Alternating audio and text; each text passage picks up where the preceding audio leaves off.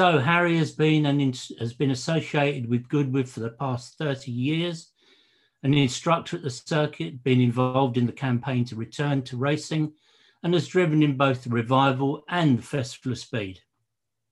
He's an author and a very active member of the Talks team here at Brooklands. Welcome, Harry Sherrard. First of all, if you're wondering why um, a guy from Northern Ireland is doing the uh, the Goodwood talk, uh, I've actually lived and worked near Goodwood for uh, more than 30 years now. Combined a career in law with uh, involvement in that motorsport. So I first actually went down to Goodwood back in 1988 to do some uh, testing of uh, Formula Ford and, and other cars. There were quite a few sprints at Goodwood in the 80s and 90s. I competed down there. Uh, I became an instructor at the racing school. I'll mention that again a little bit later on. I was at the first Festival of Speed in uh, 1993. I then joined the, uh, I was a for, founder member, early member of the Goodwood Supporters Association, which was a lobbying group to bring uh, motor racing back to uh, the circuit, which, was, which of course was successful, the first revival then in 1998. I then raced myself in the revival in uh, 2012. I've been involved for a number of years in a, a lesser known but still very good uh, Goodwood event, the South Down Stages Rally for a number of years. I'll tell you more about that later. And then finally in 2017, I uh, ticked another box by driving in the Festival of Speed. And then in uh, 2018, uh, Steve and the Brooklands team asked me to do a talk about uh, Goodwood, and that was uh, precisely 30 years after my first involvement there. So Goodwood describes itself as England's premier sporting estate, which is uh, vividly captured by this uh, marvelous painting which hangs in the in the kennels, one of the, the Goodwood clubhouses. So here in the centre we have uh, Goodwood House itself, with uh, the Festival of Speed, of course, happening up the the driveway in front of the house. Up at the top here we have the horse racing course and. of course, down here we have the circuit uh, with the, the, where the revival takes place and you can see lots of civil aviation going on here, the flying school and uh, the flying club. You can see the farm Goodwood was actually one of the big organic farms in uh, Europe. If you look very closely in here, you'll see the cricket pavilion and a cricket match going on. In fact, some of the early rules of cricket were set at Goodwood and, and those rules are, are still in the archive and a couple of golf courses going on here. So uh, a very busy uh, estate. So the Goodwood story began in uh, 1672 with this splendid fellow. He was uh, King Charles II, and he had uh, an eye for the ladies, shall we say. He had a number of mistresses, uh, including one French woman called Louise. She was his favorite mistress, and she bore him a son in 1672 and they called the son Charles uh, after his uh, father. Now, the boy could never be heir to the throne because he was, of course, um, illegitimate. And that perhaps to some extent, in compensation for that, the king gave him uh, a lot of titles. Uh, he, he gave him the title of uh, the Duke of Richmond, the Earl of March, and Baron Settrington. And those of you who follow Goodwood will know that all of those titles are still uh, in existence um, up to this day. Um, we're now on the 11th Duke, uh, with one exception, one important exception. They've all been called Charles, and that obviously links directly back to uh, Charles uh, II. So the first Duke um, came down to Goodwood, first of all, to go hunting, and he uh, clearly liked the place because in 1697 um, he bought uh, Goodwood House. And as I mentioned a couple of minutes ago, we're now on the 11th Duke, and the estate has been continuously in the ownership of the family now for more than uh, 320 years. Um, Goodwood House didn't look like this back in those days. Um, the original Goodwood House is this section in at the back that you, you probably don't really get to see very often, rather than this uh, magnificent facade out the front that we're all um, familiar with. Um, this section was built by uh, later dukes, um, mainly in the in the 1800s, but this was the original section, and uh, that's where uh, the the first duke bought. Now, there's lots of uh, valuable art in the house, including, uh, for example, this uh, painting by George Stubbs, a uh, very famous uh, painter of the day. And uh, there are very knowledgeable tour guides at Goodwood House. And uh, when things get back up and running again, I can uh, recommend that you uh, go on one of those tours. They're very, very knowledgeable about the history of the family and the history um, of the house. Um, the fifth Duke um, had a, an uncle who died with, without issue, and from him, uh, the fifth Duke inherited another dukedom. That's the Dukedom of Gordon. And again, uh, you'll you'll note that the the present Duke is called the Duke of Richmond and Gordon. It's two a double dukedom there. The um, fifth Duke also uh, began horse racing at uh, in 1802 up at the uh, the same site as to where the horse racing takes place now. Now, obviously, this evening I've no time to go through um, all of the dukes. We'd be here all evening um, if I did that. Um, but what I can say is that they, they thankfully for us, they, they kept the whole estate alive. Various uh, English country residences have been turned into hotels or apartments or even demolished for, for that matter uh, over, over, the years. But the Dukes had their challenges, they had their ups and downs, including financial ups and downs. But they, thankfully for, for all of us, um, they managed to keep the whole estate going uh, to the prosperous location that it is today. So let's fast forward now to the early 1900s. And this was the Lord March of, of his generation. This was the son of the eighth Duke. Uh, he was destined, therefore, to uh, become the ninth Duke. Um, he fought in World War One, but was captured by the Germans and actually spent the latter part of World War One in captivity, uh, eventually then being released in November 1918 uh, at the time of the armistice. Um, perhaps he felt he hadn't seen enough military action, and he, along with other uh, ex-British military servicemen, volunteered to fight in the Russian Civil War on the side of the White Russians against the Bolsheviks.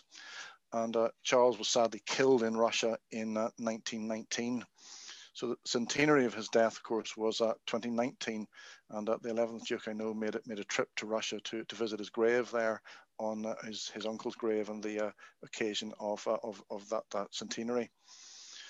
So Charles, of course, was unmarried, had no children, and therefore, on, on his death, the land and the titles were due to pass to his younger brother, um, Frederick who became known as, as, as Freddie March, and Goodwood aficionados will know the, the Freddie March Trophy and so forth. So Freddie wasn't born to be the Duke, but he became the Duke, and what, what an accomplished and fascinating life um, he led.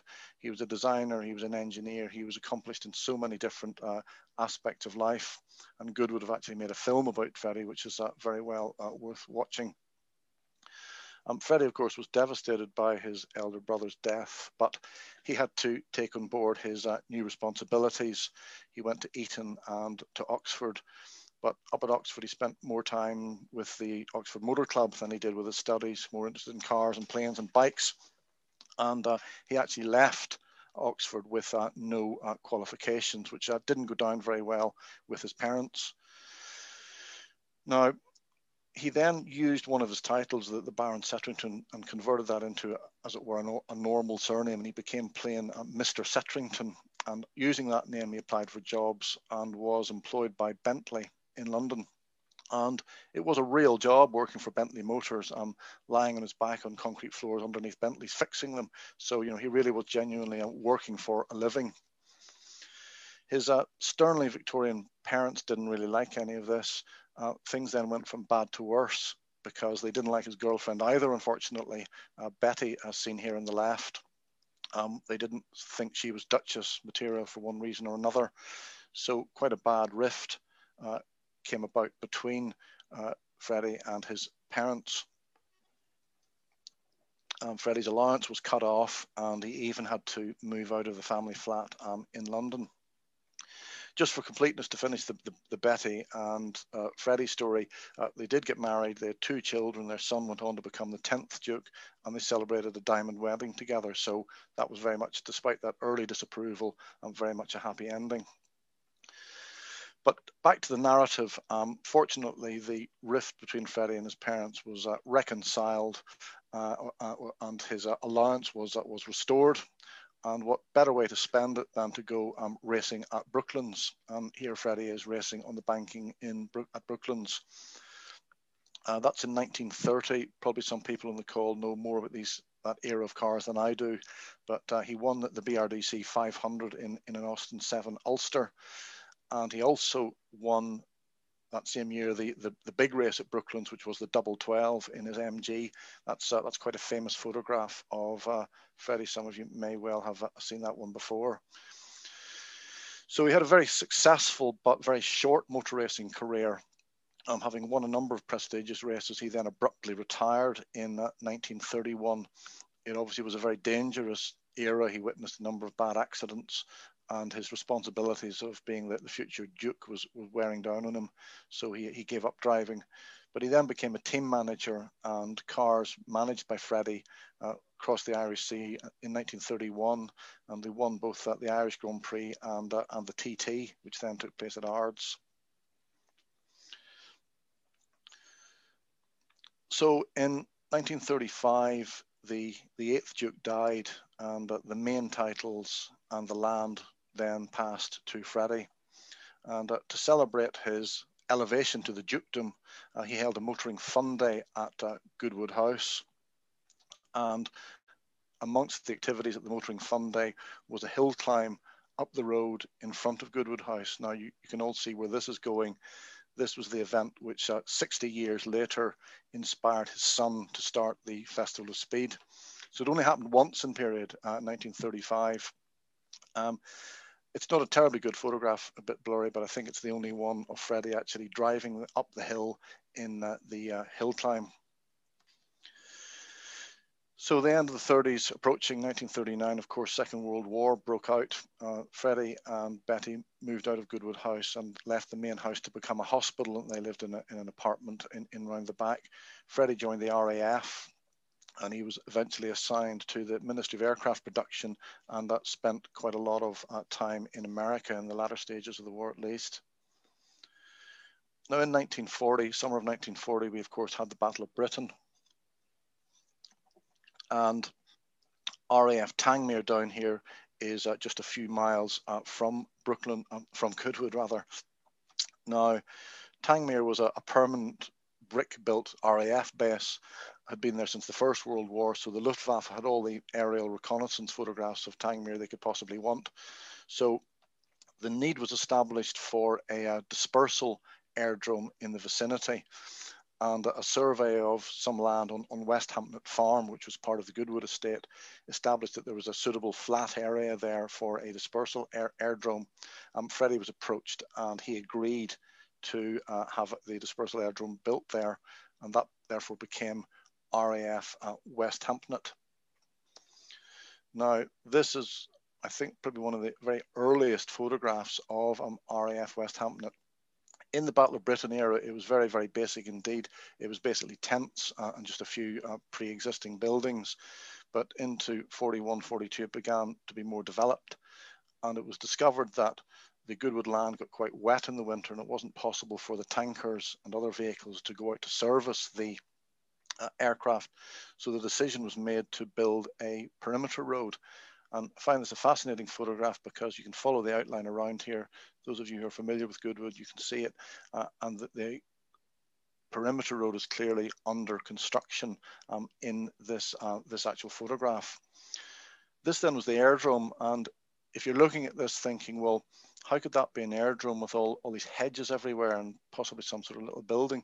Um, well, that's what you're supposed to think, but more importantly, that's what the Luftwaffe reconnaissance pilots were supposed to think, because um, these lines are actually fake. Um, they're made with tar on the grass, so that from the air they look like hedges. Um, and in actual fact, um, all of this area here within the perimeter road was uh, was completely open, and that was uh, the operational airdrome. Um, and actually worked because RAF Westhampnett um, was, was never attacked. There wasn't a single pound of German ordnance ever fell on RAF Westhampnett.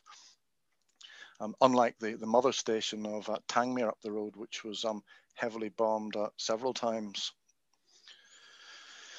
Now, the uh, menfolk of Sussex in 1941-42 were, of course, heavily engaged in fighting Hitler and uh, a large group of uh, Irish labourers were brought across, and it was actually them who uh, built the perimeter road. So one of the, the lesser known facts about Goodwood is that uh, it was actually uh, built by the Irish.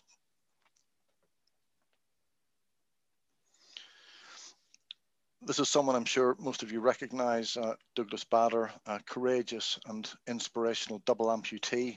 Um, he wasn't based at Westhampnett during the Battle of Britain, but he came down there in 1941, um, the uh, following year. And in fact, his, uh, his famous last flight, last operational flight, when he was uh, shot down over France, that actually uh, flight began from um, RAF at Westhampnett and he spent the rest of the war in Colditz, of course. There was a bronze statue then revealed to Douglas Bader in uh, 2001 on the 60th anniversary of him being shot down. And I, I was present actually. I was at the uh, the opening ceremony, and that Lady Bader, his his widow, was was also there. Um, since I took that photograph, the, the uh, statue's moved. Actually, it's now outside the uh, the flying club. So here we are later in the war, 1943, these uh, wonderful typhoons on the outskirts of the uh, RAF Westhampnett. So this little bit of tarmac here, if you know your corners at Goodwood, this would go on to become Madgwick.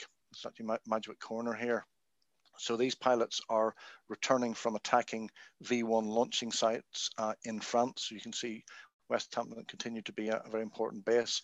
And of course, on into then uh, D-Day in June 1944.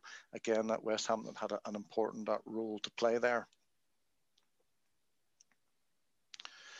So if I've whetted your appetite for fighter pilot stories from Westhampnett, here's a couple more, uh, a couple for you to read. Um, Johnny Johnson and Hugh Dundas, they were both based at Westhampnett uh, during the war. They both flew with Bader, in fact, and uh, two really um, excellent books there. Now, also based at Westhampnett was an Australian pilot called Tony Gaze. Now, Tony had raced in Australia prior to the war, and uh, he was to have a, a profound and, and, lasting impact on uh, the Goodwood story. So this is what he had to say in, a, in, a, in an interview later in life. I had an MG, and so did another pilot officer, Dickie Stewart. When the perimeter track was finished, I looked at it one morning and said, I think it's time we christened this thing. So Dickie and I got into our MGs and went batting around anti-clockwise as it happened. I'll come back to that anti-clockwise point later on. After a while, we persuaded one or two other chaps to join in, and whenever there was nothing else going on, to have a race around. That's how it went. So there you go. If you've ever wondered how motor racing started at Goodwood, that's the answer. It actually took place during the war uh, between uh, serving pilots.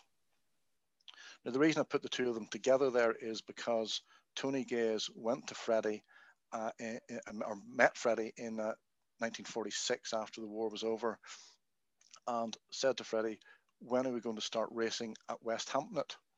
And Freddie um, didn't know what he was talking about. Now, I'd always kind of known that story that Tony Gaze had suggested racing at Goodwood or at Westhampnett as it then was. And I'd always kind of wondered to myself, well, why why did Freddie not suggest it himself? After all, as we saw, he was a pre-war racer, and of course the potential track was on his land. Um, and after a bit more research and thinking about it, what I realised was Freddie had never been there. Now I know it sounds extraordinary when we think of the very very close association between the, the present Duke and the circuit. But if you think about it, pre-war, Westhampnett was just a couple of um, unremarkable fields. By the time the war was over, the place was an absolute mess. It was full of deteriorating buildings, war scrap and debris, all the, the detritus of war. It really was a, a complete and utter mess. So Fred had no reason to go there, and he didn't.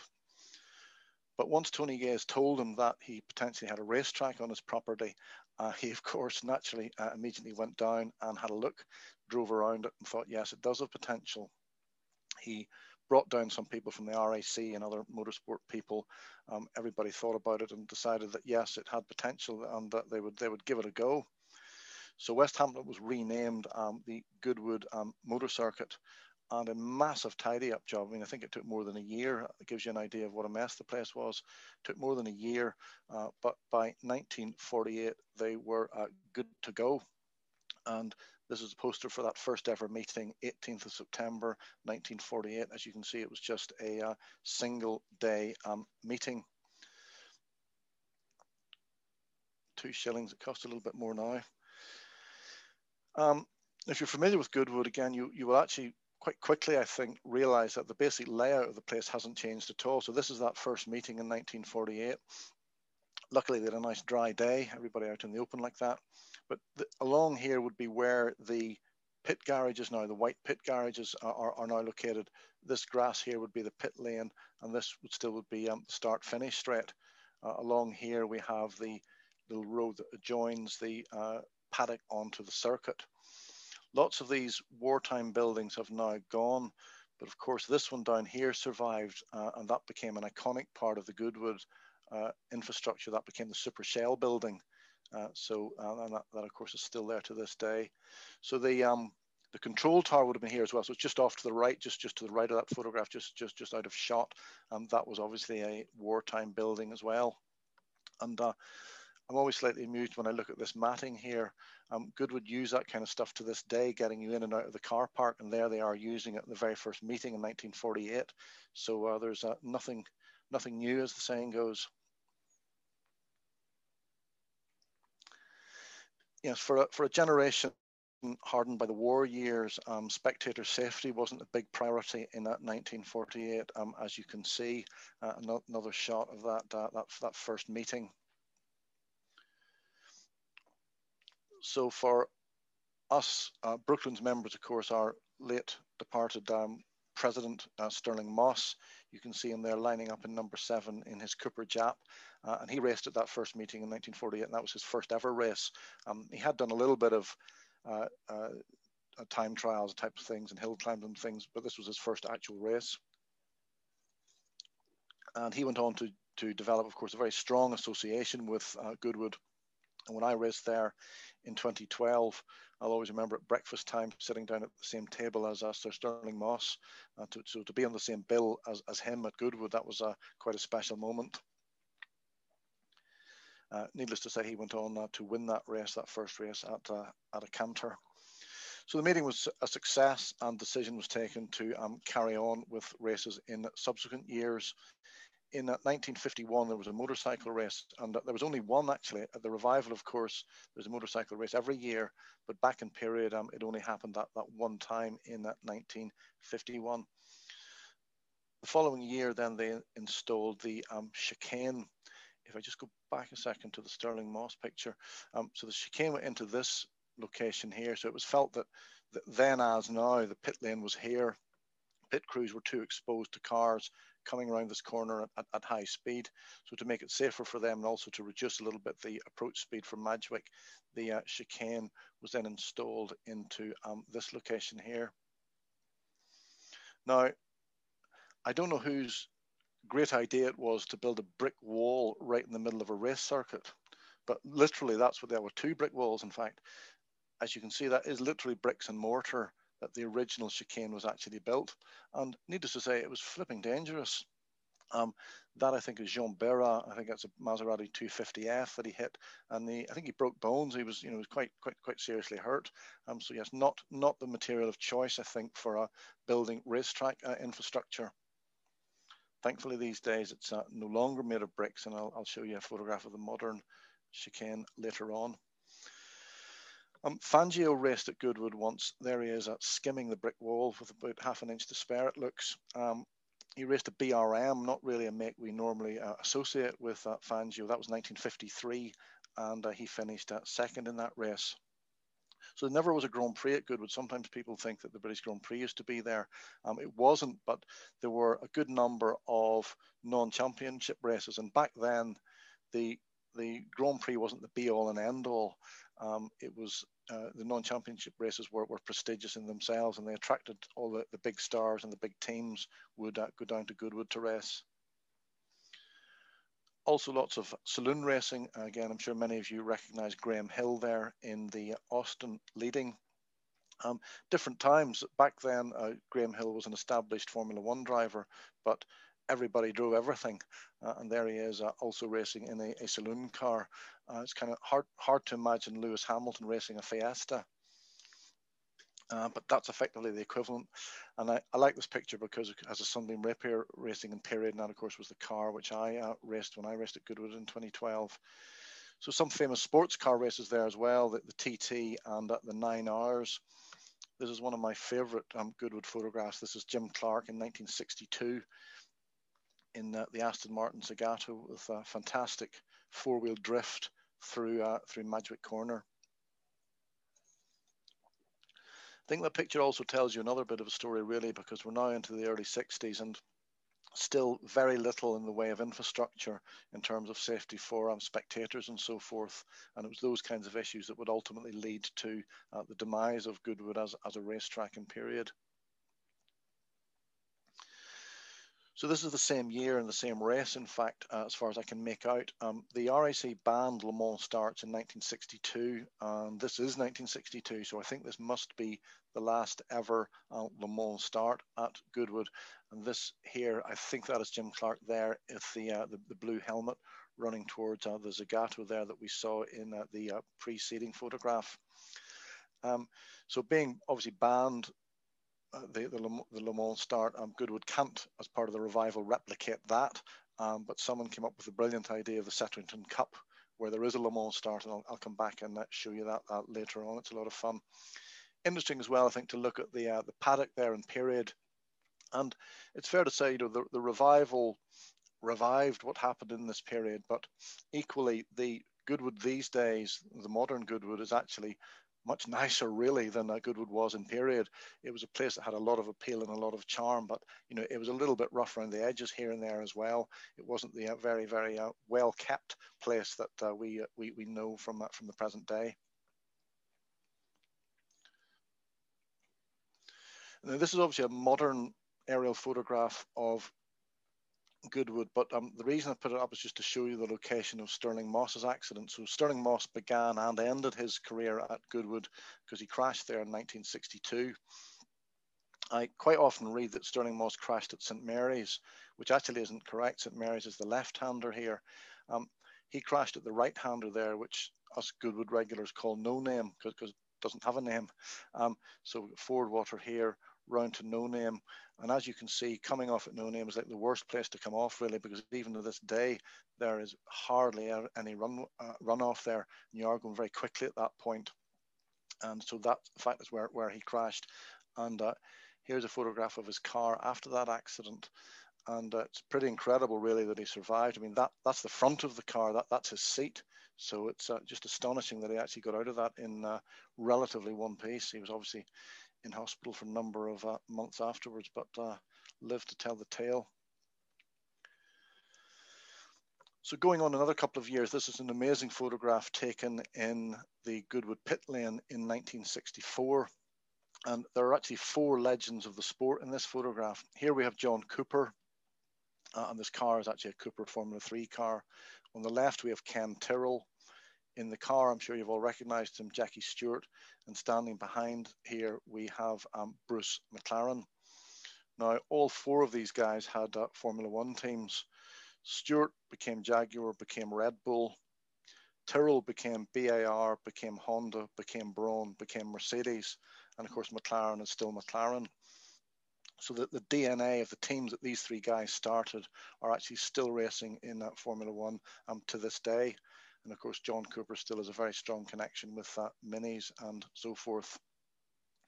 So the story behind this photograph, um, Jackie Stewart was uh, an up and coming sports car driver. He had no real interest in single seaters, but he won a race at Goodwood and the circuit manager was friendly with Ken Tyrrell. Rang Ken Tyrrell up and said, there's this young Scottish lad, I think you should uh, give him a try. So Jackie Stewart came down, he'd never driven a single seater before, got to Goodwood, and Bruce McLaren here got in the car and set a, a, kind of benchmark time.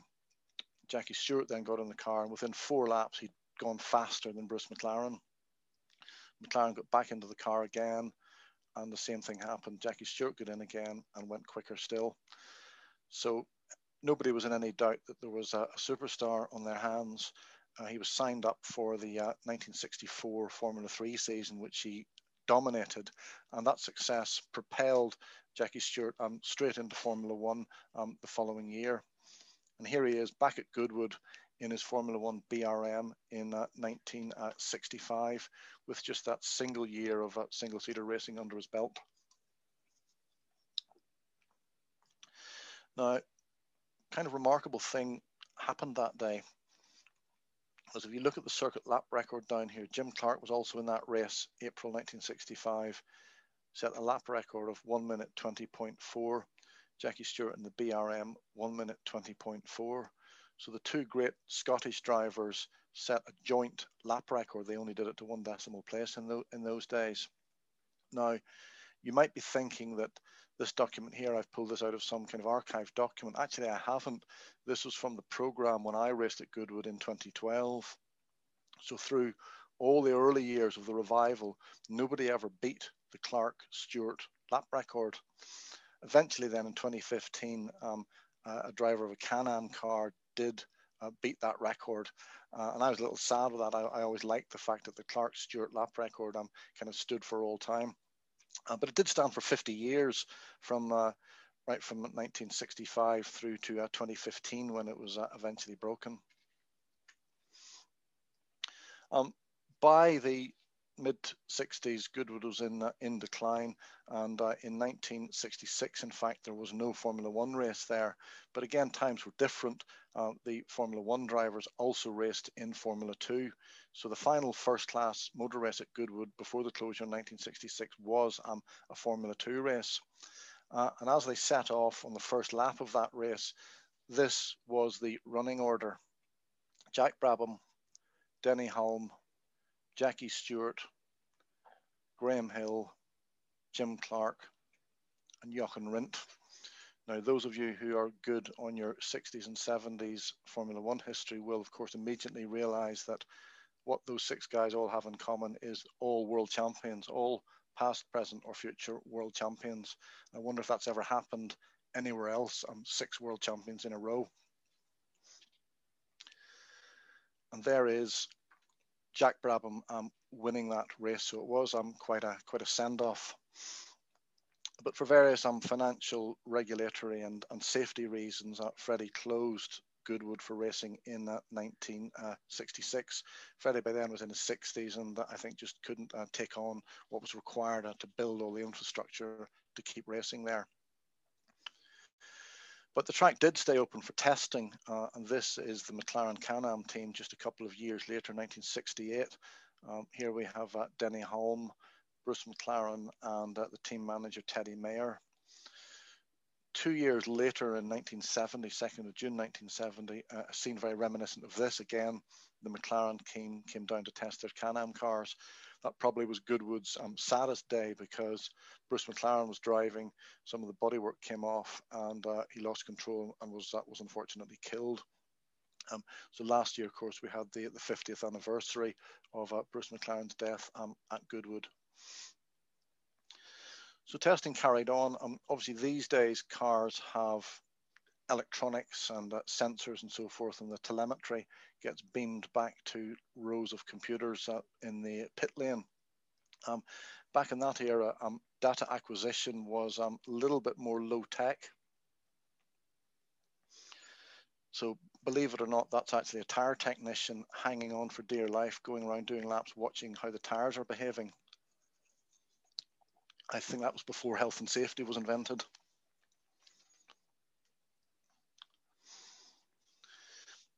So I mentioned earlier on that competitions did still take place at uh, Goodwood, and there were plenty of sprints. Uh, I won my first trophy in this car, Van Diemen Multisport, down there in uh, 1996, and there were there were big entries of cars for uh, for sprints.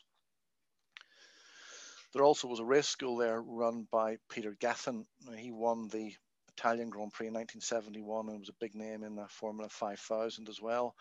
I went down in 1991 and auditioned for Peter and uh, he took me on as a, a, part-time motor racing instructor at Goodwood. And I then spent uh, the next part of the, or best part of the next decade, uh, instructing motor racing there, and obviously drove uh, hundreds of laps of the circuit um, during that period. Now, as well as instructing aspiring racing drivers, we also did events for car dealers, and this obviously is for the uh, Ferrari uh, importer. But these are photographs that I took actually during a, a Ferrari day that I did in 1994. And you can see how Goodwood looked then. We've got these uh, tin sheds where the pit lane, and you can see, uh, or where the pits rather, pit garages. And this rough grass and gravel. This is where the, the lovely wooden garages of the, of the paddock now, now exist. So as you can see, um, a heck of a lot of work had to be done in a short space of time uh, to turn Goodwood from this uh, rather kind of slightly neglected look to uh, the Goodwood that we, uh, that we know uh, today.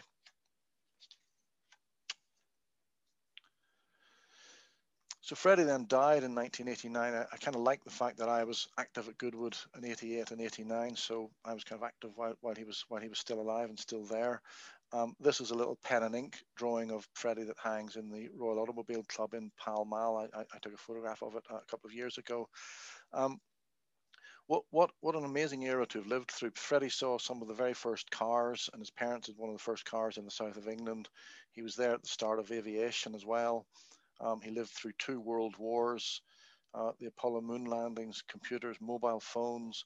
What uh, absolute uh, momentous change he witnessed in his life. I can't imagine any other generation will ever live through uh, such uh, such change at, that he saw.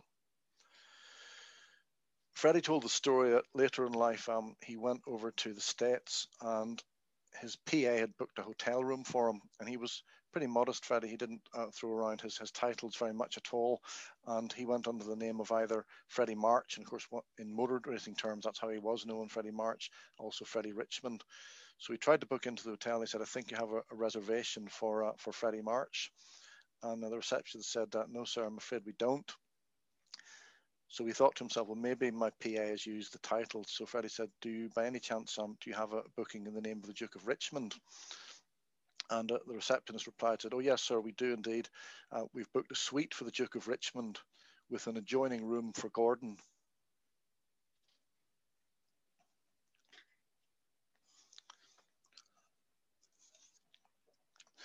So Freddie and Betty's son, as I mentioned earlier on, um, became the 10th Duke. Um, he then died in September 2017, and the man we'd known up to that point as Lord March then became the Duke. Um, the 10th Duke wasn't really a car man, and to some extent he doesn't feature very prominently in the story, but he actually had quite an important role because, as I was saying a few minutes ago, testing and sprints, etc., did carry on at Goodwood. And he maintained the circuit at a level. He didn't close it down completely or allow it to fall into neglect. And because he did that, effectively that made the revival possible. Um, if he'd allowed it to uh, decay completely, then uh, his son probably wouldn't have been able to have actually launched the revival. So although he sort of sits in the background a little bit in the story, um, the 10th Duke did have an important role to play. Now, by family tradition, um, the heir takes over at uh, aged 40, and in 1993, Lord March then reached, reached that age and uh, being the future 11th Duke. And his first initiative was to launch the Festival of Speed, as I mentioned earlier on, inspired by uh, an event that his grandfather ran 60 years previously. Um, I was there, I actually took this photograph myself of that first event. Couple of things to remark. First of all, pretty basic. Obviously, there's lots of infrastructure these days. Uh, that first event just literally had a row of straw bales up the drive, and that was it. Um, but also, it was a massive success from the start. Here you can see some contemporary Formula One cars. Look in the background there, you can actually make out the McLaren F1 transporter. So it was a massive success instantly, uh, and of course went on for strength to strength um, after that. So another poignant photograph. This is Sir Stirling Moss at a, at a later iteration of the Festival of Speed, uh, driving one of my favourite cars. This is the Ferguson Formula One car. It's the only four-wheel drive Formula One car to have actually uh, won a race. He won uh, the uh, Stirling won the, the Gold Cup at Oulton Park in that car, so it was quite um, poignant to see him uh, driving that um, up the hill. So the success of the Festival of Speed started to build momentum towards the return of racing at the circuit and the Goodwood Supporters Association was formed, and I was an early member of, of that. Um, it was a, a, kind of lobbying group. I mean, we met up for talks and all that kind of thing as well, but it was a lobbying group to try to persuade uh, the local authorities to grant planning permission for racing to uh, return. So I, I, lived in Sussex, as I mentioned earlier on, near the circuit. So we were asked to write to local government, uh, which we did. And it was a long and heavily involved process, all the planning applications and noise abatement and all the rest of it. But uh, the Goodwood team did a fantastic job and uh, they uh, secured planning permission and racing from 1998 was allowed to return uh, to the circuit. Um, Lord March then threw a big party in the uh, Goodwood House to uh, celebrate and the Goodwood Supporters Association were invited along. That was a, a memorable do. So, as I said, the first revival then took place uh, in September 1998. And if any of you were there that day and you're anywhere near the pit straight, um, you certainly won't uh, forget this. Um, this was Ray Hanna who flew his Spitfire at zero feet down the uh, pit lane, or not the pit lane, the uh, the start finish straight, I should say. Um, these aren't terribly good photographs. Um, obviously, in 1998, there weren't digital cameras around, and the whole thing happened so fast that the professionals didn't really get any decent shots. So this is a couple of photographs that were taken by uh, by spectators, um, but it really was absolutely amazing. I, I know somebody who was in this uh, control tower here, and he was actually looking down into the cockpit of of Ray Hanna's Spitfire. So uh, yeah, everybody was very impressed by that. Um, apart from the CAA. Uh, so yeah, old Ray Hanna did uh, he did get his knuckles rapped for that, I'm afraid. So the revival continued and went on to from strength to strength. Um, this is my car, which I raced there in uh, 2012. I, it's a two-driver pro-am race St Mary's Trophy. So I shared with uh, Derek Daly, who's a former uh, Formula One IndyCar and sports car driver, and uh, he came over from the states uh, especially to uh, race with me. So it was a it was a massive project for us getting the entry, finding the car, rebuilding the car, getting Derek over from America. It was a huge project, but uh, very rewarding and uh, absolutely um, fantastic experience. And uh, there we are. The theme of the party, sorry, Freddie always invited the drivers along to uh, a party, and his uh, grandson did likewise. The famous Goodwood Revival party that we went to on the Saturday night. The theme of that party was uh, Dr. Zhivago and the Russian Revolution, with lots of actors dressed up as Cossacks and things. Um, so it was uh, again a very memorable evening. So I mentioned earlier on the Settrington Cup, um, what, what, what a genius idea. Um, you can't have a, a real uh, Le Mans start for real cars, but the kids can do that and run across to the pedal cars, which is uh, a lot of fun. And they then pedal like furious, furiously up the uh, start finish straight. Uh, so it's a very popular and it's a real, a real hit now at Goodwood, the uh, Settrington Cup. So the chicane these days is made out of kind of fake bricks. Uh, it looks a little bit like bricks, but they're actually made out of polystyrene, thankfully. So uh, in the in the old days, the uh, the chicane wrecked the cars, but nowadays uh, the cars wreck the chicane, which I'm sure you agree is the uh, the better the better way round. So it's a little bit blurry that picture. It's actually a still from a, from a video um, rather than uh, rather than a photograph as such. I'm always intrigued by these marshals standing over here. There's this massive accident going on behind them, and they're they're looking in the opposite direction for some strange reason. They they don't seem to have noticed it.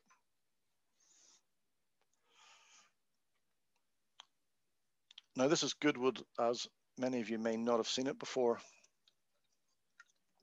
And the, the observant amongst you will, will notice two things.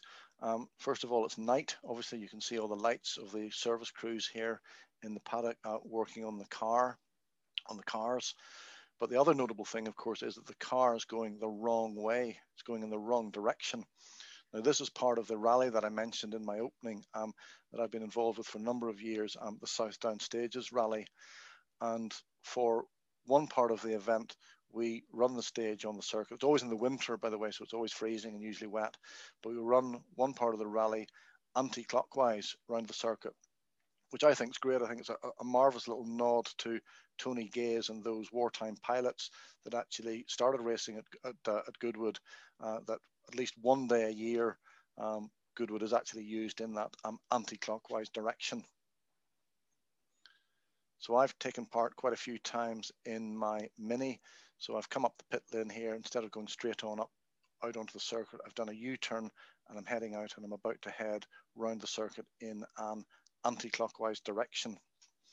So I'm going to now play you a video. This is an in-car video of me uh, going around Goodwood. I'm sure many of you have done track days. You're all quite familiar with the clockwise way around Goodwood. I'm going to show you going around um, Goodwood in an anti-clockwise direction. So I'll have to fiddle with the controls a little bit to get the sound working, but hopefully that will play and uh, you will be able to hear some sound.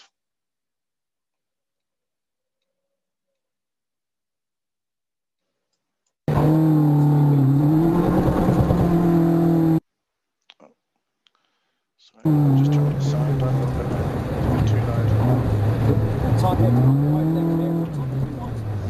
this is the car park on the right as you come into Goodwood, the car park on the right immediately by the by the gate, set up as part of the stage. So yes, wet and pretty cold in February. That's the Tesco as well. So now we're going out onto the circuit near the chicane. So turning right now and heading anti-clockwise around the circuit. There's the uh, Super Shell building that we mentioned earlier on.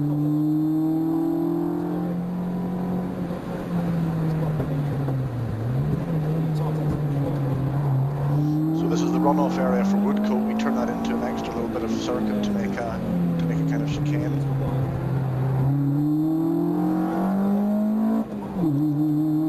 So now we're heading the wrong way up the Lavant Straight.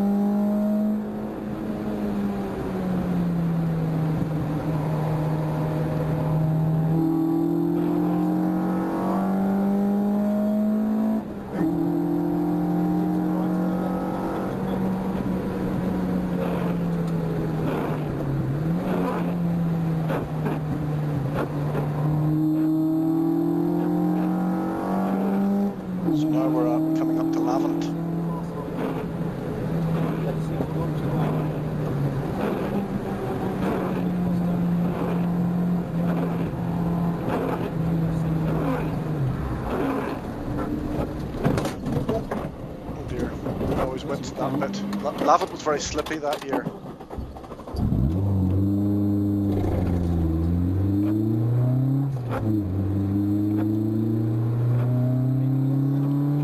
So coming up to St Mary's now, it's the only left-hander at Goodwood. Obviously now it's going to be a right-hander.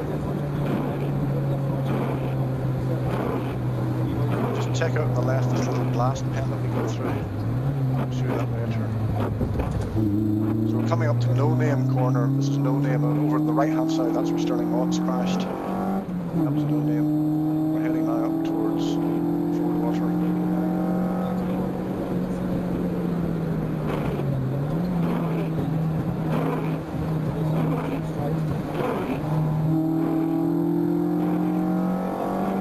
This bit on the left always stays wet, that's why I'm keeping out a bit. And on very cold days when we have the rally, that always stays icy, so literally there's ice on the circuit.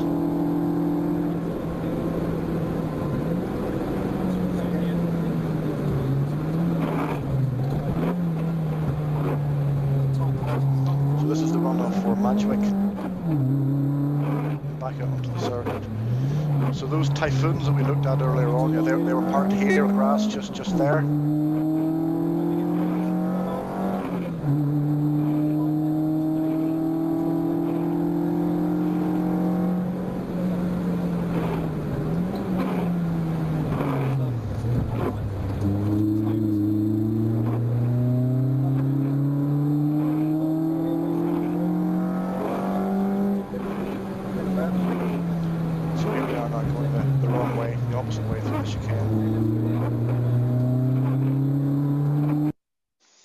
there you are, um, an anti-clockwise um, lap of Goodwood. I uh, hope you uh, hope you enjoyed that. So I mentioned that in 2017, then I took part in the Festival of Speed. So Race to Recovery is a charity that I've been involved with for some years, uh, aiding uh, injured servicemen, people who've lost limbs and things in uh, in Afghanistan, and that we set up a, a, a deal whereby I was driving this uh, M Sport R5 rally car, which was an absolute rocket ship, fastest thing I've ever driven but I took some of the ex-servicemen around the uh, the rally stage. It was a, a lot of fun, and of course, great to be part of uh, the Festival of Speed. Uh, not least because you do get to bump into all the stars. So this is Valtteri Bottas. He turned up in the driver's lounge with a kind of a minder guy who was uh, obviously making it clear that there weren't going to be any photographs. So I had to kind of stalk him a little bit to get the picture. I followed him into the men's changing rooms, uh, hung around in the corner for a little while, and picked an appropriate moment, and then asked him for a photograph. And um, he was absolutely uh, fine with that in the absence of the of the minder. So, quick bit of Goodwood trivia for you. Um, who knows? Obviously, this works better with a live audience. Who knows the fastest car that's ever driven around Goodwood? And note my question, the fastest car, I didn't say the car that holds the lap record, not the Can-Am car that holds the lap record. In fact, um, the fastest car to drive around Goodwood was in fact Bluebird. Uh, Donald Campbell took Bluebird down there in uh, 1960. I do, I gather he reached about 100 miles an hour here and there on the straights, but bearing in mind that Bluebird only had four degrees of steering lock, um, he wasn't going to be uh, setting any uh, any lap records. I think this is on YouTube actually. I think if you search Bluebird at Goodwood or something like that on YouTube, you can actually find um, some uh, footage of this. And here at Brooklands TV, we're uh, having an event actually on the 25th of March. Our next event is all about um, Donald Campbell. It's marking the, the, centenary of his birth. And his daughter Gina and his nephew uh, will also be on, on, on, the call. So um, hopefully some of you will, will join us for that uh, interesting talk. Um, I mentioned earlier on about the lap record at Goodwood, uh, 1 minute 20 seconds in 1965, then lowered to 1 minute 18 seconds in 2015 by the Can-Am car. I actually shattered the Goodwood lap record myself. Um, I went round in 1 minute 15 seconds, um, but there was some cheating involved.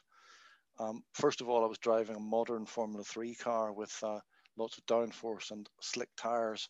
And uh, secondly, um, I was actually in a simulator. Uh, so this is a professional race driver simulator. It's in Paris actually for, for training uh, serious drivers. And uh, the software people came over and did a very detailed scan of Goodwood and uh, put together this uh, program, which is absolutely fantastic. It replicates all the little curbs and all the little joints in the tarmac and the bumps and everything. It's all set out as per the revival, so all the marshals of white coats and all this kind of thing. So it uh, really is excellent if you ever get a chance to drive that. It's sort of the, the next best thing to actually driving uh, in uh, the revival. So on our left, we have a wartime aerial photograph of Goodwood, or Westhampnett, I should say, as it was called then, uh, towards the latter end of the war. And here we have uh, from our, our friend, Mr. Google, um, the current shape. And as you can look, as you can see rather, um, the shape of Goodwood hasn't changed at all. It's absolutely identical to that perimeter road at, at the end of the war. Um, that's not the case with everywhere, of course. Like Silverstone, for example, was was a bomber base, um, and it's really unrecognizable now from the war. But all all of uh, Goodwood follows that perimeter track um, absolutely faithfully. I mentioned, well, you can see all the blast pens around here uh, to protect the aircraft from, uh, from, from attack. Only one of them remains, and if you picked it out, I think I mentioned it on the way around, uh, we, we use that on the rally as a little chicane into that, that one remaining um, blast pen there. I think there's probably a little bit, the tarmac's probably a little bit wider down here at the chicane, but other than that, uh, the circuit is, as you can see, um, identical. So this would be an aviator's view of Goodwood. Um, runway 32 is the main runway. The prevailing wind is a westerly coming along this way, so um, mainly landing here on that runway 32. Um, but there are a, a number of uh, other runways as well running across and, and, and running down here. Um, Goodwood does have a bit of a drainage problem, and they did suffer a little bit from um, wet ground there. So there's a big drainage program which has uh, put in a few years ago, which has uh, improved that significantly. This is Goodwood from the south. Um, so here we have, have the circuit. Over here we have Goodwood House, so you can see it's pretty close. Uh, and I think that the Festival of Speed is either being built up or deconstructed at this time. There's a lot of activity and trucks up there at the house. Um, over here we have the Rolls-Royce factory. Um, visible obviously from an aerial shot, but not not visible from ground level because it, it was lowered. It was built in, in a kind of a, a sunken location so that it has uh, very little visibility for uh, for for passers-by. And you can go on tours at the uh, Rolls-Royce factory, so I recommend you do that if you uh, ever um, get the chance. So obviously I've talked mainly about the motor racing side of things, um, Goodwood said they, they are the, the world's most beautiful race course. I've not been to many race courses, but I can certainly say that its location in the South Downs is um, absolutely beautiful. It's a, a stunning um, location for a racetrack. It's kind of made for it, really. And the Queen, of course, came down for racing there. I guess that's probably what late 50s, early 60s, and that's the Queen there with uh, with Freddie at a uh, horse race uh, meeting So as I mentioned earlier, the uh, the 10th Duke died in uh, September 2017, and that same year, um, the start-finish straight at Brooklands was um, opened, and Lord March, as he then was, I think he became the Duke late, later in the year. I think he was still Lord March at the time. He came along to open, or should I say, re- reopen um, the, the finishing straight that his grandfather had uh, raced on and won uh, the uh, the double 12 race um, 87 years previously. Um, so it's nice to keep that little connection going there between uh, Brooklands and uh, Goodwood. So, uh, uh as I said, Lord March then became the Duke in uh, September 2017, and under his leadership, uh, Goodwood really has become the most incredible um, estate. 12,000 acres in total, the, the motor circuit, Goodwood House, the race course, we've looked at all of these, 4,000 acre organic farm, two 18 hole golf courses, uh, the airdrome and the flying school, clay shooting ground, 91 bedroom hotel, health and fitness club, the Kennels Clubhouse. I'm looking forward to going back there shortly when they, uh, they reopen. Likewise, the Farmer Butcher Chef restaurant. The Hound Lodge, that's a, a kind of a high end lodge that you can uh, rent uh, to stay in. The Rolls Royce Motor Factory that we mentioned earlier on. Um, employing 550 people and uh, attracting some 800,000 visitors to the estate um, each year. So, as I say, a, a really uh, fantastic uh, organization. Um, so, finally, um, on a subject which attracted a bit of controversy over the last few years, uh, but unlike some venues and some uh, series, uh, I'm pleased to say that for, for reasons of historic authenticity, um, Goodwood do still employ uh, suitably attired grid girls. So there you are. Um, that's the conclusion of the talk. Thank you very much, everyone. Um, do we have any questions, Steve and Tim? Are you now going to uh, come in for me? In fact, we've got Matthew Eastall, who uh, was the author of the other Q and A's. wide range of subjects, and I've enjoyed it very much. Fascinating. Good, thank you. Um, it, it, it, wasn't tuning, Harry. I was just trying to get some um, free instruction on how I can get a bit quicker, really, around, around the course. Um, but I know over over um, a computer, there's no substitute for doing it. But yeah, just if you've got a small car, any uh, any secret racing lines you would do, do in a in an old Mini and not in a fast car? There, there, there are are a few little, little trick lines. I always remember that uh, we, we did Aston Martin days, and um, the drummer from Pink Floyd, oh gosh, I'm going to forget his name now. Nick Mason. Nick Mason, Nick Mason, the drummer from Pink Floyd, came down, and uh, I was instructing Nick, really, really nice guy, and I showed him a little sort of trick line at uh, at, at Lavant. And if you get the turn in just right at Lavant, you can actually take the whole corner without actually moving the wheel again. It's quite satisfying if you get it right. And yeah. uh, every time I see um, Nick Mason racing at Goodwood or driving Goodwood, I always wonder, hmm, does he still remember that little tip that I gave him all those all those years ago? uh, but uh, other than that, I, I, there, there is a there is a racing school there, Matthew. Hopefully, they'll be um, operating again pretty soon, and um, there will be a. am uh, quite sure one of the instructors there will be able to give you lots of tips on how to drive more quickly around Goodwood. Oh, that's great. I'm going to be back there on the 8th, 8th of um, May with my motor club. We've got a sprint running there.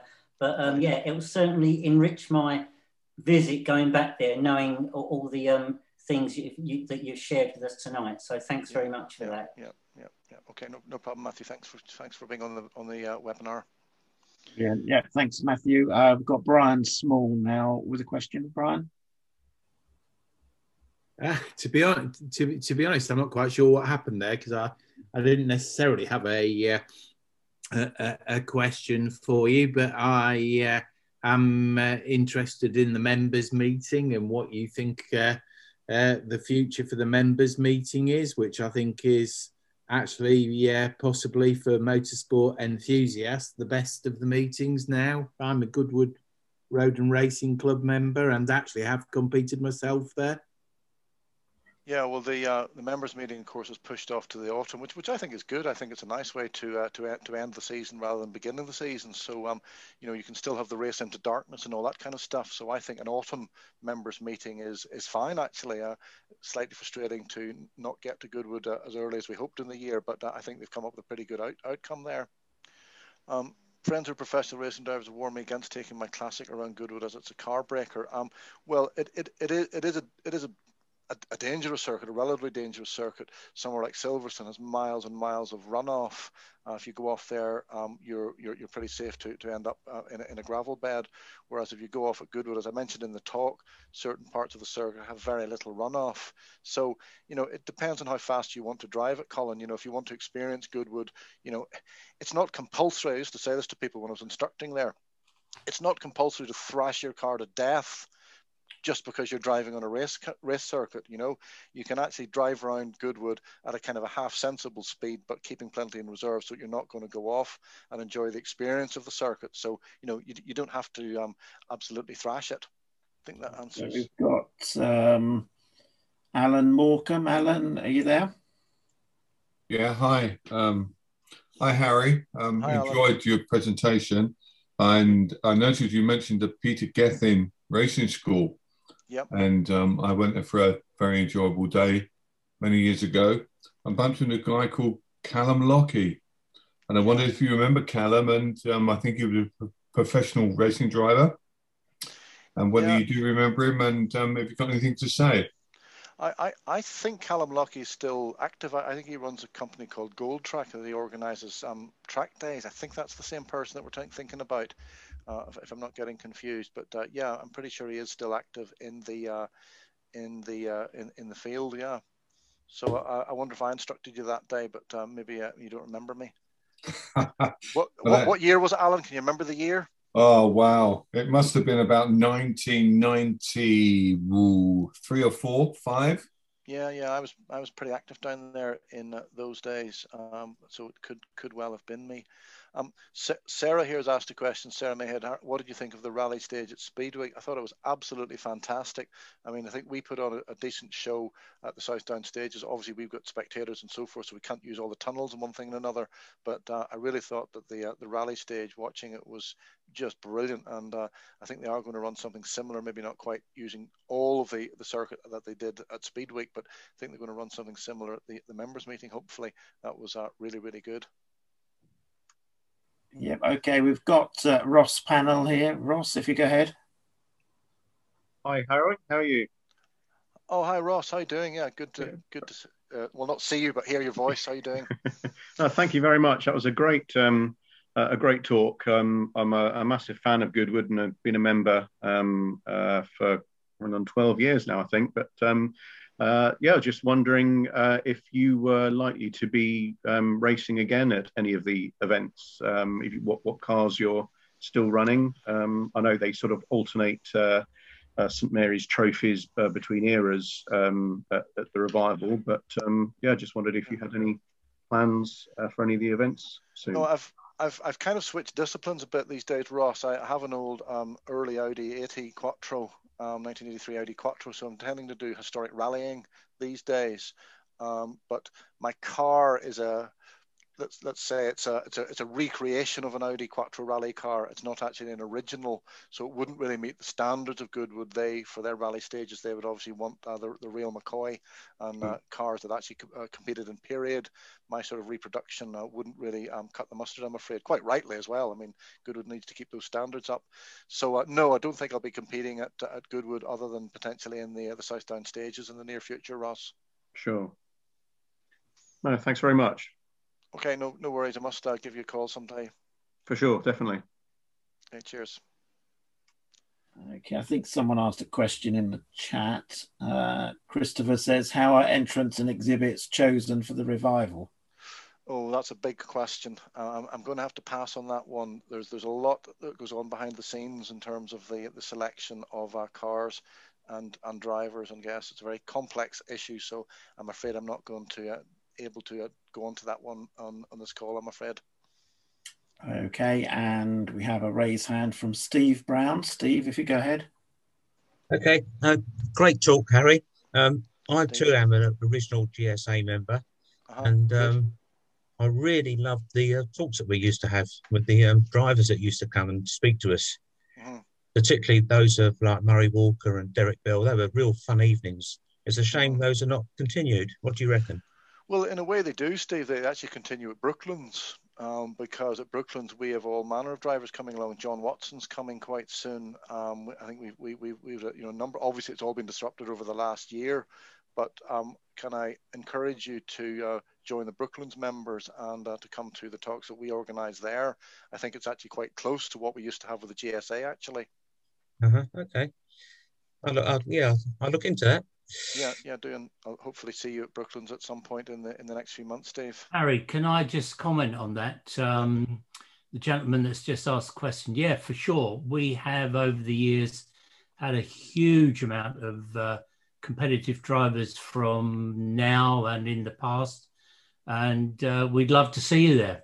Uh, okay. They're great evenings, very well supported. It's a great friendship, and the bar's open. So, what more could you ask for? All right, Steve. Tim, thanks very much. There, I we have, haven't got any more by the look of it. So uh, over to you, Steve. Okay, Harry. Thank you so much for this evening. Um, we got over the glitches to begin with. Uh, always a success. Uh, just to remind you, and you mentioned it, Harry, in your presentation, that we have an evening uh, to celebrate the birth of Donald Campbell. Sorry.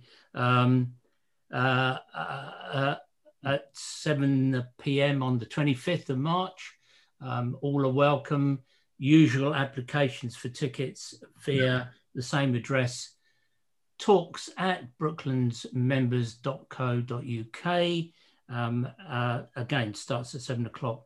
We will be holding further webinars as we go through the year, but hopefully we'll be back in person with Steve Parish and Maria Costello on the 24th of June.